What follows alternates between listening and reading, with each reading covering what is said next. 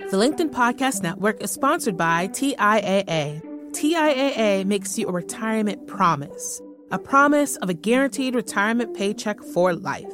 Learn more at TIAA.org backslash promises pay off. I'm Rufus Griscom, and this is the next big idea. Today, number 18 in our countdown of the top 22 books of last year, chosen by users of our Next Big Idea app. What does it take to be a great CEO? No, really, how the heck do you do it? I'm asking not just because I'm somehow lucky enough to be CEO of the Next Big Idea Club, it's also the subject of the new book, The CEO Test Master the Challenges That Make or Break All Leaders by Adam Bryant and Kevin Sharer. These guys know what they're talking about. Adam wrote the corner office column for the New York Times, wonderful column, and has interviewed hundreds of executives about how they lead. His co author, Kevin Sharer, spent over two decades as CEO of the multinational pharmaceutical company Amgen. Together, they offer both theoretical and practical knowledge to anyone trying to succeed in business. Here's Adam with five ideas from the book. Hi, everyone. This is Adam Bryant. I'm a co author of our new book, The CEO Test Master the Challenges That Make or Break All Leaders. I was thrilled to work on this project with Kevin Sharer, the former CEO of Amgen, the giant biotech company. We combined the breadth of my 600 plus interviews with CEOs that I've conducted as a New York Times journalist and now as a leadership consultant with Merryck and Company. We combined that with Kevin's deep experience as a chief executive, board director, and mentor to global CEOs. Our book isn't just for CEOs, it's about the core challenges that all leaders face. And we provide a practical playbook on how to navigate those universal challenges. We really wanted to create a kind of simple and shared language around leadership and also give people a sense of what they should focus on as a leader that's going to have the greatest impact. We like to think of leadership in terms of ROI, return on investment. If you're going to spend time and effort to become a better leader, where will you see the biggest bang for your energy buck? Those are the questions we tried to answer. So I want to share with you five of the big ideas from our book, which we frame as kind of tests. Big idea number one can you develop a simple plan for your strategy? One of the core skills of effective leadership is to be able to simplify complexity, particularly about the strategy, so that a leader can answer the kind of questions that little kids ask in the back seat.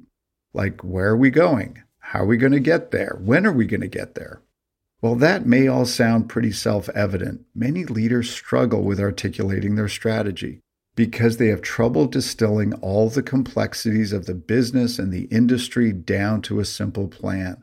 As a result, strategies are often way too complicated, and employees can't remember them. Or those plans are too general and they describe what a company does rather than what it is trying to accomplish and achieve. This is a crucial art form of leadership because without a clear and simple plan, organizations are going to struggle. It's like the cornerstone of the foundation. It has to be solid if an organization is going to succeed. And the leaders who know how to do this include people like Bob Iger of Disney, who from the day he took over as CEO of the company has relentlessly repeated the three key pillars of his strategy. First is to produce great content, second is to expand globally, and third is to embrace new technologies in all their forms, like the new streaming technology. You know, the joke inside Disney is that if you ask Bob Iger, how was your vacation? He's going to tell you produce great content, expand globally, and embracing new technologies. He understands the power of relentless repetition. Now, those three pillars may sound obvious, but that is also a hallmark of a well articulated strategy. They often do sound obvious, but they are also specific. They are in that sweet spot. And those three goals, those three pillars, have been the backbone of Disney's growth under Iger's leadership and have been consistent and have been the through line for all the initiatives that the company has taken as it's grown over the years. Big idea number two can you make the culture real and matter?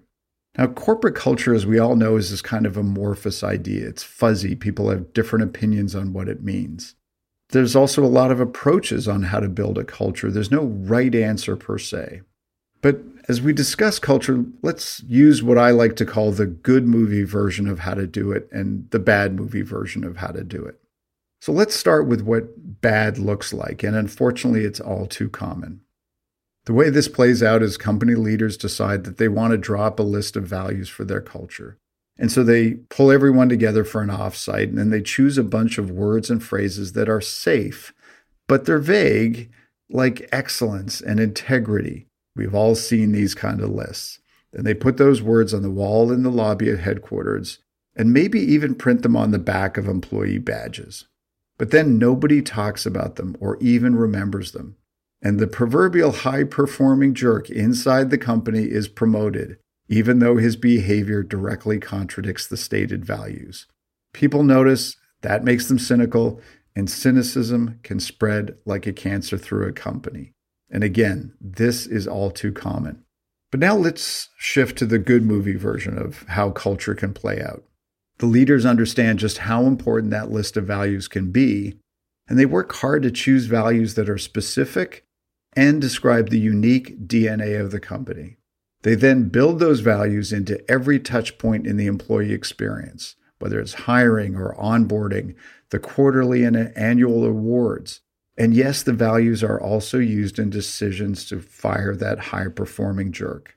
Most important, the leaders are always telling stories to bring those values to life and show why they are important to them personally and to the company overall. In our book, we use the Silicon Valley company Twilio as a case study of a strong culture. I really like one of their values in particular. It's called Draw the Owl.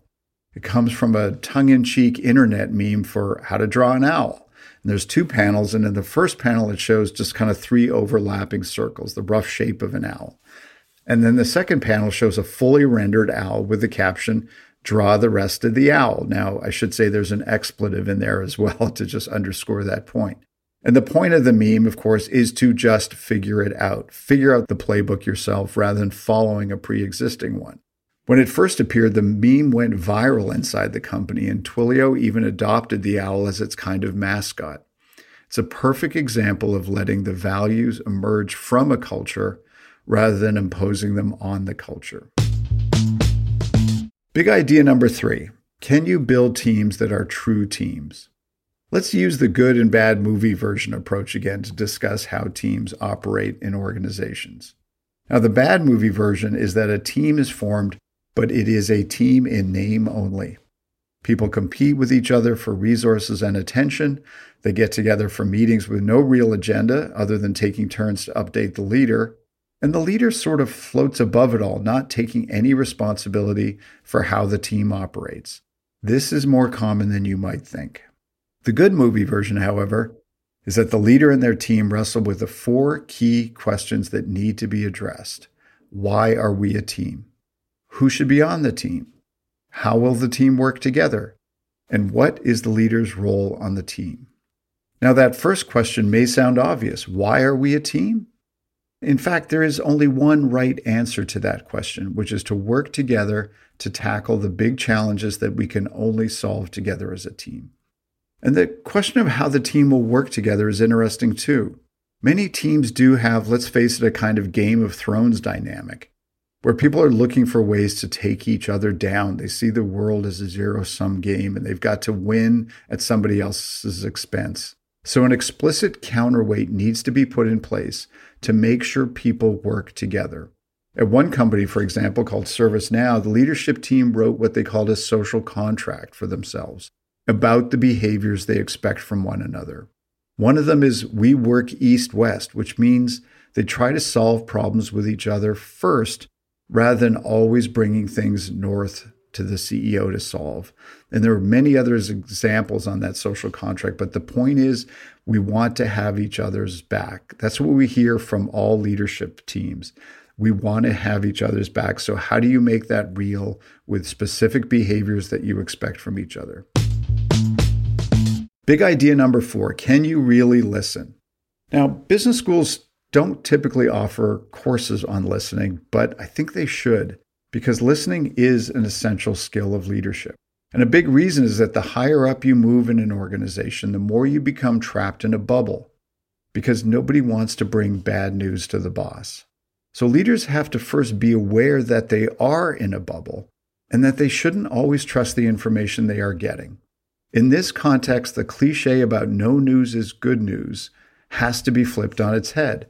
For leaders, no news is bad news because it means they are not hearing about the problems that exist in their company, and every organization has problems. So, the first step, as we said, is being aware that the bubble exists. And the second step is to take active measures to fight your way out of the bubble. That means really listening in one on one and team meetings and making sure that you're not distracted and that you're really listening to understand what the other person is saying. It's about having the discipline to be able to listen without judgments or agendas. Sounds obvious, not many people do it. It also means creating a kind of listening infrastructure in your organization so that you have direct lines of communication with people at all levels. That could mean setting up regular coffees for open ended conversations with groups of employees. In the case of my co author, Kevin Sharer, when he was running Amgen, he included a question every year in the annual employee survey that said, What do you think of the job that Kevin is doing? And he left an open field on the forum for people to share their opinions. And when Kevin would read them, it was often at night with, as he liked to say, an adult beverage nearby to help the feedback go down. Big idea number five can you master the inner game of leadership? In the first six chapters of the book, we focus on what leaders do. In the last chapter on the inner game of leadership, we address the challenge of how to be as a leader because it is hard to lead people. There are so many demands on your time, and you are constantly being judged and second guessed. And when people are starting out as leaders, it can be hard to make sense of all the advice they hear and read because so much of it is contradictory. Lead from the front, people like to say. Others say, no, no, lead from the back. Be confident and never let them see you sweat. No, you have to be vulnerable. Be optimistic, but also realistic. Create a sense of urgency, but also be patient. It can all become confusing noise in your head, leading to that dreaded phenomenon of paralysis by analysis. The best solution is to understand leadership as a series of paradoxes. These are not this or that approaches. It's about understanding them as and propositions. As a leader, you need to be compassionate and demanding. You need to be optimistic and realistic. You need to be urgent and patient. It's about recognizing that there is a balance point in those paradoxes and then adjusting to the needs of the moment. The best leaders are calm, confident, and credible, and you could just see it in their eyes. They understand that one of the keys to staying calm and confident while they are being barraged from every angle is to stay in those balance points amid the paradoxes. This is the final test of leadership. Thanks for listening, and we hope you enjoy the book. Thank you, Adam. Clearly, I missed a couple classes in CEO school. For one thing, I've got to try setting up a listening infrastructure in the office to make sure the team and I are really hearing one another and not just talking at each other. If you want to learn more about the book, visit adambryantbooks.com. There's also a link in the episode notes. And if you can't wait until tomorrow to hear your next book bite, then you should give the next Big Idea app a whirl. We have hundreds of book bites in there, and we're adding new ones every single weekday. There is no better way to get smart fast. With Book Bites, you can read a book in the time it takes to walk your French poodle. Just search for Next Big Idea in your App Store.